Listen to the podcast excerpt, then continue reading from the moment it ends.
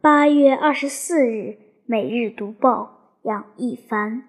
假如我们失去了亚马逊热带雨林，亚马逊热带雨林的大火灼伤了这被称之为“地球之肺”的地方，几乎全世界都在为亚马逊仍在蔓延的火势感到揪心。其实，早在八月十五日。巴西国家空间站研究所就检测到，巴西境内有九千五百零七起新发森林火灾，大部分都在亚马逊盆地。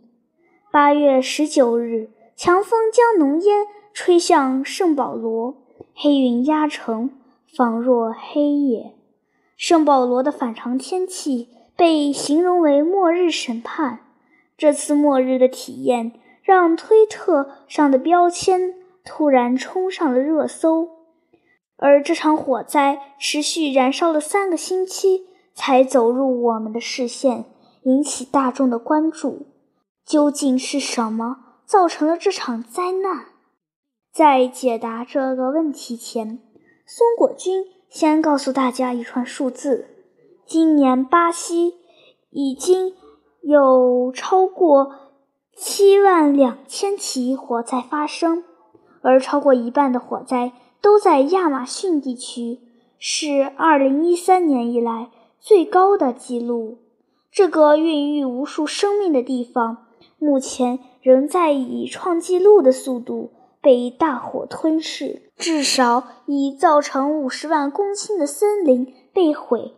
大火还在蔓延，我们每一个人都需要看见它的发生。法国总统马克龙在推特上表示：“我们的家园正在燃烧，这是一次国际危机，并且应该成为 G7 峰会上的首要议题。”麦当娜也加入对亚马逊的呼吁之中。这场燃烧成为了所有人关注的中心。并非没有不同的声音出现，也有人称旱季发生火不是一件稀奇事。人们的情绪已远大于对这件事的客观认知。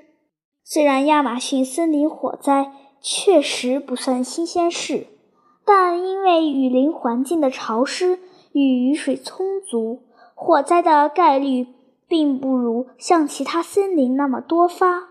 而这次亚马逊森林火灾的主要原因还是来自于人为因素。亚马逊环境研究员说：“这不是一场自然火灾，应该与人类的开发有很大的关系。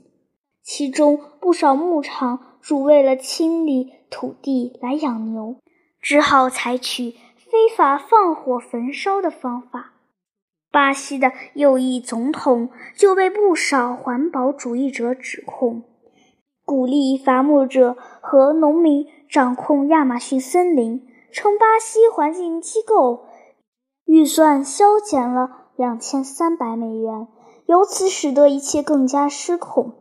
监管的不力也被视为这次悲剧发生的缘由，而巴西总统却把火灾。归给 NGO，认为他们是报复性放火，各方众说纷纭，都甩得一手好锅。虽然政治里的博弈虚实难辨，但这次创纪录的火灾无疑是一次预警。这个产生着世界百分之二十以上的氧气，以及承载着百分之十已知生物的热带雨林。在调节气候方面的作用不言而喻，但因为各方推诿，目前的亚马逊雨林却仍未得到任何积极有效的救援。INPE 的数据则是，哪怕没有这场燃烧，亚马逊雨林仍以一分钟一个半足球场的面积消失。如果雨林消失，我们的世界。将彻底改变。联合国秘书长就表示，他对全球气候危机影响的担忧。毕竟，在全球气候危机的时期，我们无法忍受主要氧气来源地以及生物多样性的更多损害。据世界自然基金会称，过去五十年里，亚马逊森林有百分之十七被人类砍伐和摧毁，其中百分之八十是用于养牛。非法燃烧和砍伐是近几年来对亚马逊地区最危险的人文摧毁。正如 NASA 所指出的，乱砍会打乱亚马逊的自然降雨模式，从而导致干旱。本来有助保持耐火性的雨林高湿度，也由于近年来日益严重的砍伐和干旱，让亚马逊更容易受到火灾的侵蚀。雨林火灾或许常有。但这却是最激烈的一次。